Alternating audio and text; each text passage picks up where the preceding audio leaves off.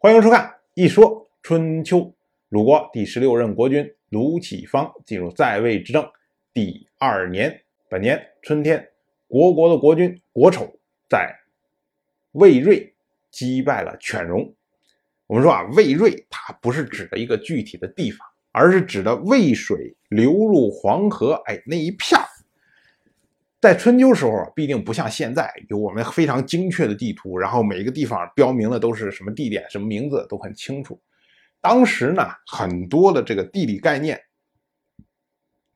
相对来说是比较含糊的，所以喜欢用这种，比如说河曲啊、什么河口啊，还有像这种瑞呀，哎，这种概念来称呼一片地方。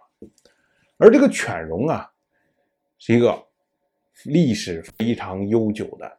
游牧民族，早在商代的时候就有它存在，它当时被称为鬼方，然后呢，到周代的时候也称它为昆夷，然后到了战国时代也称为胡，称为匈奴。这个我们要注意啊，就是说它到底是不是真的就是匈奴那一支，其实很难说，因为古代的游牧民族它里面分了很多的支系。他们到底这个传承世代到底是什么样的？其实我们现在没有资料可以证明，只能说大概哎是那样那样的人。当然了，这个犬戎在我们一说春秋开篇的时候就提过他。西周他的都城当时就是被犬戎所攻破了，而东周一任天王姬就之所以要从西边然后迁到洛邑来。也是因为犬戎的缘故，所以呢，国仇这一次击败了犬戎，这对于国国来说这是大胜利啊。可是呢，国国的有一位谏臣，就是专门出谏言的这么一个臣子，叫做周之乔。周之乔说啊，说哎呀，我这个人呐，没有德行，却身居高位。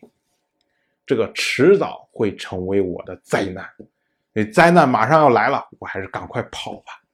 于是呢，周之乔就带着全家流亡去了晋国。周之乔这个举动啊，仅从春秋这个介绍上来说，觉得非常的奇怪。国家打了胜仗，就算说，哎，你当时没有出去去冲锋杀敌，没有什么具体的功劳。但是至少也是高兴啊，因为国家赢了呀。你怎么忽然觉得好像灾难大难临头的样子，然后就要跑路呢？这个原因春秋没有予以介绍，但是后世的史书呢，比如说像《战国策》里面就提到，说为什么周之乔要跑呢？是因为中了反间计。这个说起来啊，就是之前我们讲国国曾经两次攻打晋国。这个仇啊，晋国一直记着呢，而晋国的国君晋轨珠一直想报仇，却忌惮于周之桥，对吧？他手下有另外一个智囊，叫做荀息，我们要记住这个名啊。荀息这是一重要的人物，后面我们还会碰到。荀息呢，就给晋轨珠出主意。荀息说啊。说周书有云：“美男破老，美女破蛇。”哎，这个什么意思啊？所谓“美男破老”，老是指的老成的人，就是说别的人的国家如果有一些老成的人，你觉得妨碍你的事儿，那么呢，你就送一批美男去。所谓美男呢，指的是帅哥，肯定。更重要的是英武健壮的这些人，这些人有干劲儿，有冲劲儿。把他们派过去，然后呢，这个国君一议事，这些老成人又开始说：“哎呀，不要去打仗了，你我们还是多准备点粮食，然后过几年再说吧。”哎，这老成人一发话，然后那边这些帅哥就会说：“怎么能不打仗呢？我们要立我雄威啊！我们有的是劲儿啊！我们要攻打敌人，要灭掉敌人呐！”哎呀，这么一提一喊口号，哎，国军搞不好说：“哦，对呀。”我们不能老是这么着坐等着呀，我们的主动出击才行啊！哎，就会偏向于这些帅哥，所以这样的话呢，这些老成的人再说了话，国君就不听了。其实这样例子我们之前有，之前楚国所攻打的那个隋国，隋国里面就是一个老成的人，叫做季梁，另外一个帅哥呢就是少师啊。少师他就是英武有力这么样一个人。最后呢，你看，只要少师在的时候，国君就听少师的话；少师不在的时候，国君听季梁的话。这其实就是美男破老。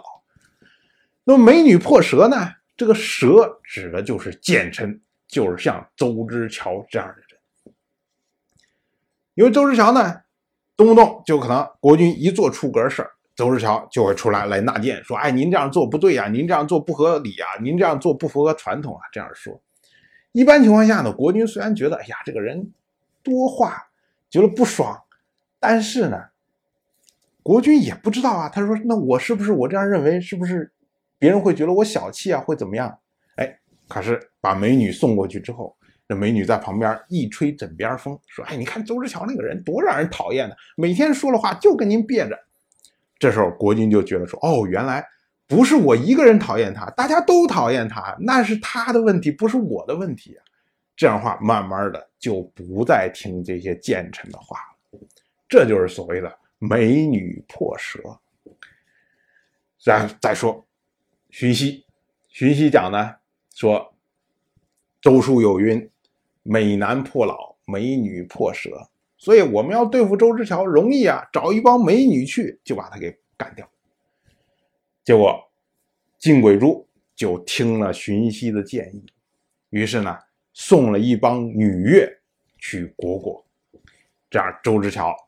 意见就没有人再听了，所以为什么周之乔说我没有德行却身居高位？他的意思就是说我作为一个谏臣，我的谏言没有人听了，那不就是关键是因为我没有德行，所以大家才不听我的谏言。这是从自身来找问题。那么既然没有人听谏言了，那你留在这儿来白吃别人的俸禄，却就起不到作用。所以他觉得这样的话会大难临头，才会跑掉。这么套一套逻辑，这个是。《战国策》所告诉我们的故事，当然了，我就这么一说，您就那么一听。谢谢收看。如果您对《一说春秋》这个节目感兴趣的话，请在微信中搜索公众号“一说春秋”，关注我。您不仅能得到《一说春秋》文字版的推送，还可以直接和我互动交流。我。在那里等待您的真知灼见。